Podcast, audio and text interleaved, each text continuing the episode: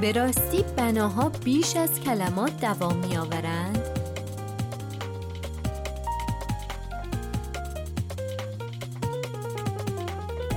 روی موج نمانا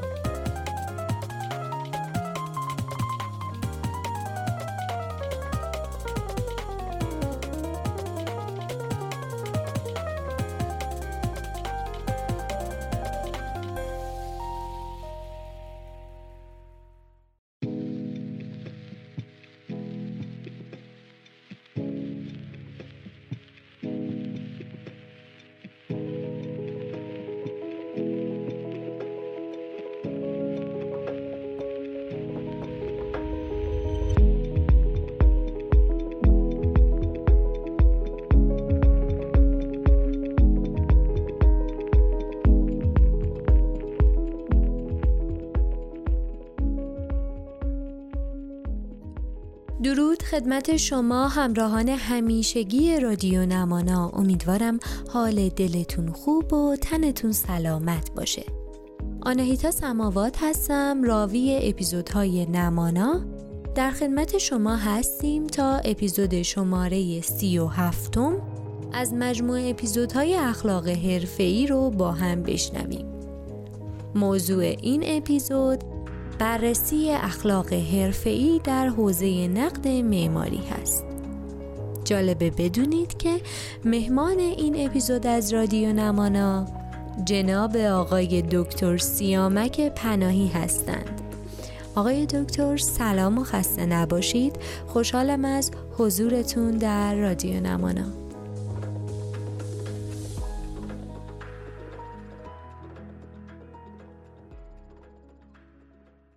به نام خدا. سلام عرض می کنم خدمت شنوندگان عزیز و از مدیریت رادیو نمانا و خانم سماوات تشکر می کنم که این فرصت رو به من دادن که بتونم با شما صحبت کنم.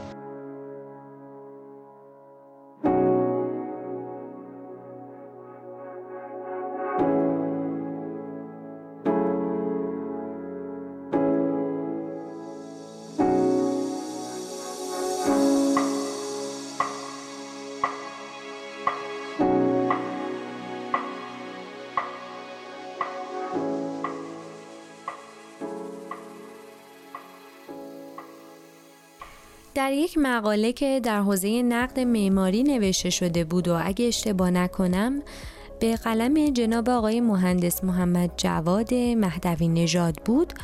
اومده بود که انگاره های متفاوتی در نقد معماری وجود داره. مثلا یکیش دیدگاه کلاسیک هست که شالوده نگاهش بر اساس تحلیل نشانه های بسریه یا دیدگاه رومانتیک رو داریم که شالوده آرمانی داره و در واقع نقد معماری رو از زاویه دیدگاه و نیت معمار بررسی می‌کنه. بیشتر اهداف معنوی پروژه مد نظرشه.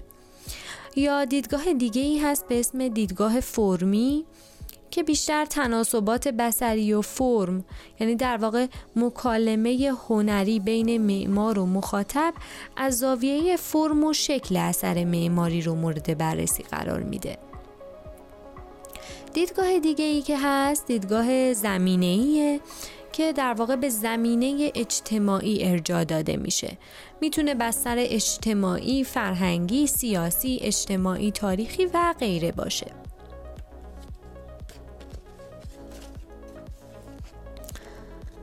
پنجمین دیدگاه دیدگاه پدیدار شناسانه هست که اینجا مخاطب اثر کانون توجه ماست. یعنی اصالت معنایی پیام، دریافت ها، ادراکات و در واقع لذات زیبایی شناسانه از جانب مخاطب یعنی ملاک عمل قرار می‌گیره. ادراکات مخاطب های اهمیت در این دیدگاه. و آخرین دیدگاه هم دیدگاه رسانه ای هست که شکل مادی اثر رو قضاوت می‌کنه بیشتر روی روش های ساخت بنا، شیوه های کار هنرمند و تکنولوژی که مثلا به کار رفته تا اون اثر شکل بگیره تمرکز می‌کنه. اما دسته ای که به عنوان منتقدین فراسبکی ازشون یاد میشه مجموعی از دستاوردهای کلیه نگرش های حاکم بر جهان معماری رو مورد بررسی قرار میدن.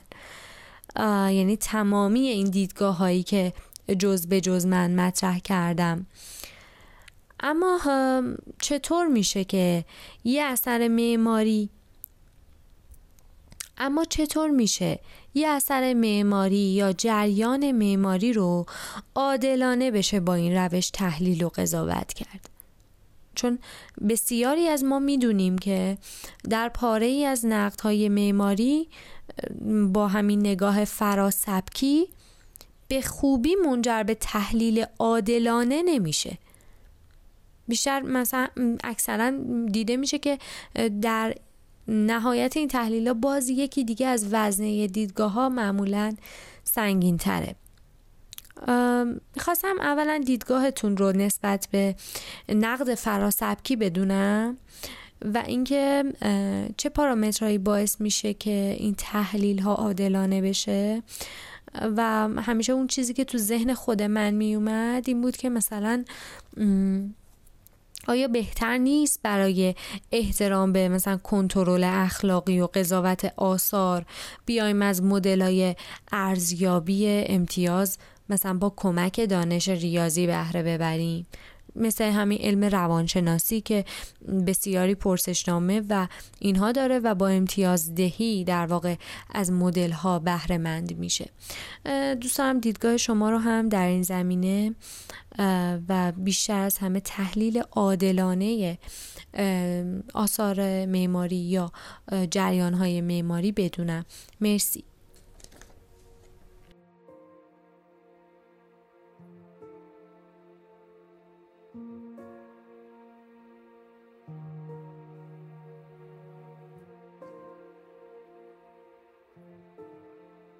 بله تشکر می‌کنم از شما در مورد این سوال. دکتر مهدوی نژاد دوستان این جانب هستن و خیلی استاد اندیشمندی هستن.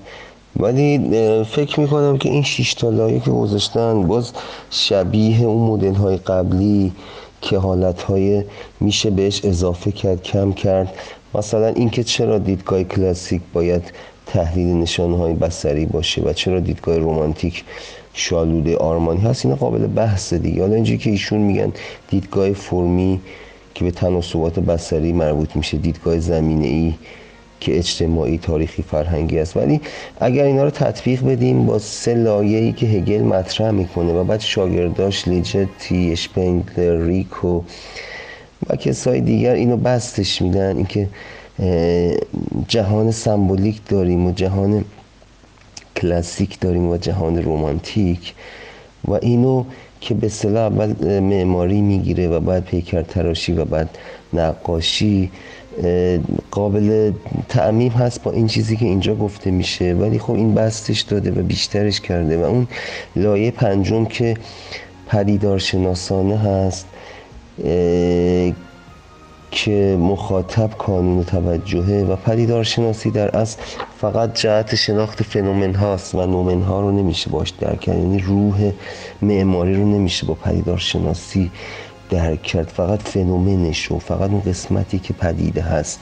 و هگل در پدیدار شناسی روح یا پدیدار شناسی جان بهش پرداخته که جهان نومن ها راه دیگه ای برای شناخت داره و معادل عالم معقول افلاتونه نه در برابر در برابر عالم محسوس که مال فنومن هاست و مال پدیدار شناسی است.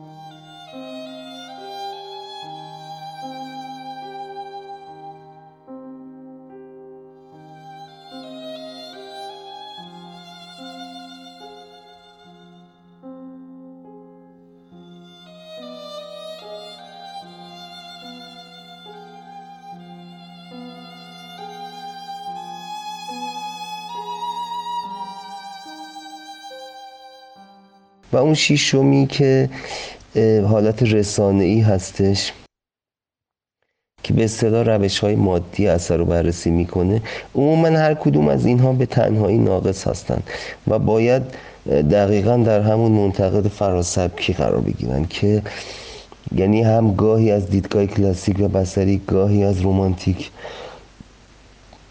و شالوده آرمانی و گاهی به صورت فرمی بخشی به صورت زمینه اجتماعی تاریخی فرهنگی و گاهی پدیدارشناسی و گاهی رسانه اما تطبیق دادن اون سه تا اصل هگل با این شیشتا گاهی همه نظریه پردازا اینو نمیپسندن. مثلا اینکه جریان چرا مثلا بررسی تکنولوژی و روش های ساخت و شکل مادی شده حالت رسانه ای خود این محل اشغال هست.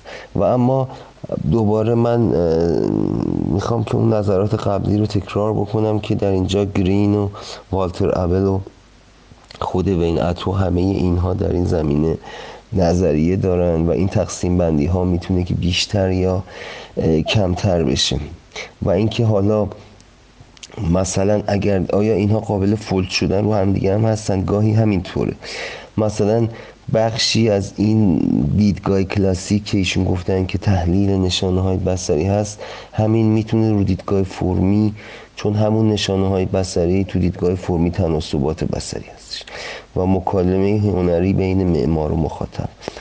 و وقتی دیدگاه زمینه ای بررسی می‌کنیم زمینه اجتماعی تاریخی فرهنگی گاهی تو حس پدیدارشناسی کسی مثلا مثل اون صورتک هایی که لیبسکین تو موزه یهود گذاشته و یک زمینه اجت تاریخی فرهنگی اما با پدیدارشناسی رو هم فولد شده. یعنی بخشی از اون جریان جریان اجتماعی تاریخی و بخشی جریان پدیدارشناسی.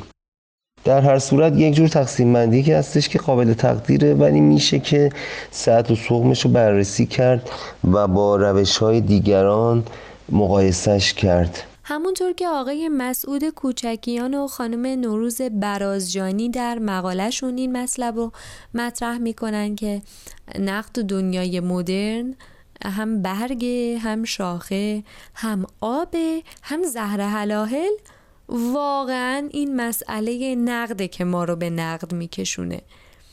در بسیاری از موارد نقد مثل تار و پودی میشه که خود بافنده رو هم به خودش میبافه. جایگاه نقد تو معماری ایران هم اغلب اوقات همینطور میشه.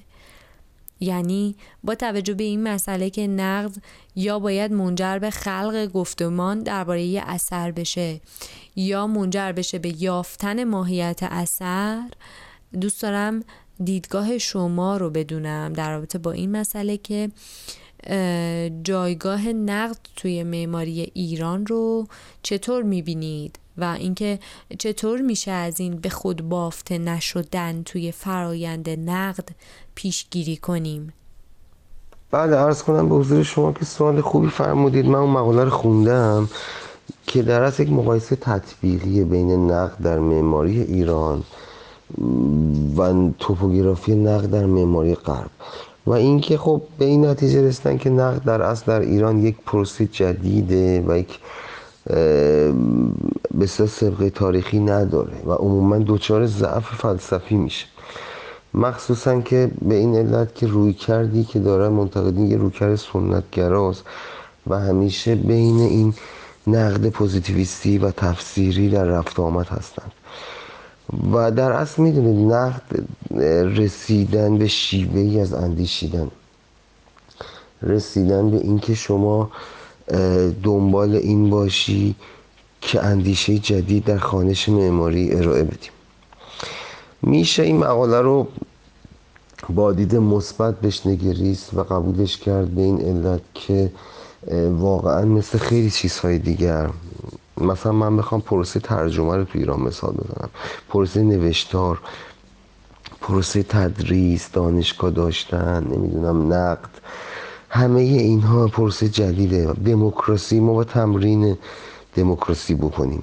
مثلا برای ترجمه مثال بزنم. عموما معتقدن که اگر نوشته نمرش صده ترجمه نمرش دیویسته ولی ما تو خود ترجمه هم داره ضعف هستیم. در کتاب گوژپشت نوتردام مترجم میگه از هوا سگ و گربه میبارید. باران شدید it rains cat and dog یک باران شدید. ما از نقد تو ترجمان نداریم نقد تو گفتمان نداریم. نقد در خوانش اثر هنری نداریم. مثلا میگه تو کنفرانس توکیو یکی جلوی ژاک دریدا نشسته و میگه هی ژاک break the ice یخ رو اینجوری ترجمه کردن یخ رو بشکن. آقا این break the ice یعنی رودرواسی رو کنار بزن مگه میشه تو کنفرانس توکیو بین این همه اندیشمند فرهیخته یکی به یکی بگه یخو بشکن؟ مگه یک مثلا مهمانی خانوادگیه؟ حالا من تجربه که دارم از اسپانیا این که مثلا شاملو با اینکه uneducated بوده ولی یک محقق و پژوهشگر قَدَریه در این زمینه. اون کتاب کوچه و فرهنگ کوچهش و نقدی که راجب فردوسی کرد و نقدهای دیگه که راجب خیلی آدم ها سهرا و خیلی شخصیت و خیلی گاهن دیده میشه ازش. مثلا یک کلمه ای هست الاسینکو دلاتارد ساعت پنج بود. اینجوری ترجمه کرده شاملو که آی چه موهش پنج عصری بود. می‌دونید مترجم باید به درجه شاملو برسه یا ترجمه نکنه. منتقد باید واقعا جفری برادبنت بشه آنتونی ویدلر بشه چارلز جنکس بشه نمی‌دونم. باید تو اون جرگه نقد قرار بگیره. دانش هزار ساله نقد و لااقل این 500 ساله از رنسانس به این ورو با کنه وجودش لمس بکنه. و اینکه از این ور بیفته تو ضعف فلسفی از اون ور رویکرد سنتگرا بین پوزیتیویست بین تفسیر در رفت‌آمد و در نهایت معلوم نیست که اصلا منتقد چی می‌خواد بگه. آیا داره ترور شخصیت می‌کنه؟ آیا داره تفتیش عقاید می‌کنه؟ آیا داره عقده های شخصیش اون وسط بیان می‌کنه؟ و آیا داره اظهار فضل می‌کنه؟ و قطعا هیچ کدوم اینها در استراتژی نوشتار گفتار ترجمه نقد قرار نمی‌گیره.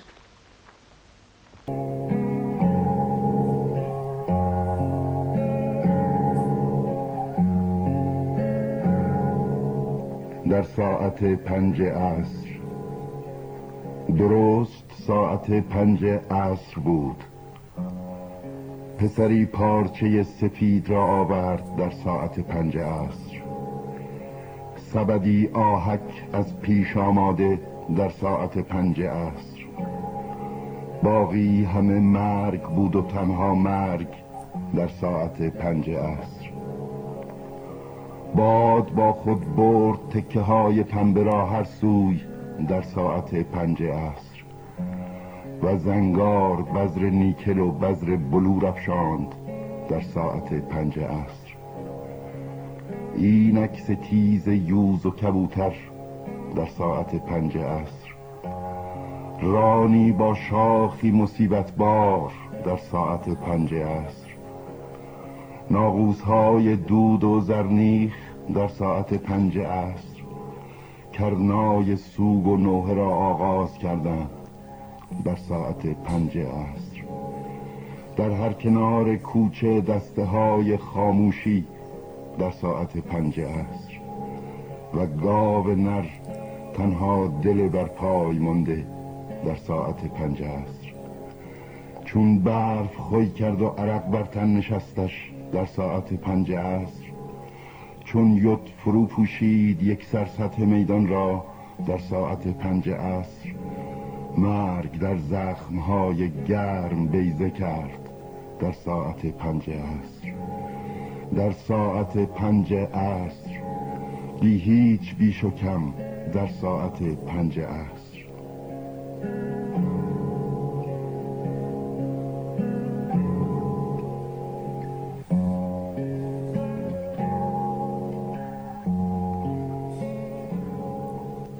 چرخداری است در حکم بسترش در ساعت پنج عصر.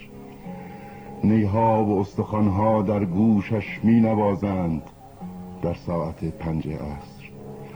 تازه گاو نر به سویش نعره برمی داشت در ساعت پنج عصر که اتاق از احتضار مرگ چون رنگین کمانی بود در ساعت پنج عصر. قانقرایا می رسید از دور در ساعت پنج عصر. بوغ زنبق در کشاله سبز ران در ساعت پنج عصر. زخم ها می سوخت چون خورشید در ساعت پنج عصر. و در هم خورد کردم بوهی مردم دریچه ها و درها را در ساعت پنج عصر. در ساعت پنج عصر آی چه موهش پنج عصری بود. ساعت پنج بود بر تمامی ساعتها. ساعت پنج بود در تاریکی شامگاه.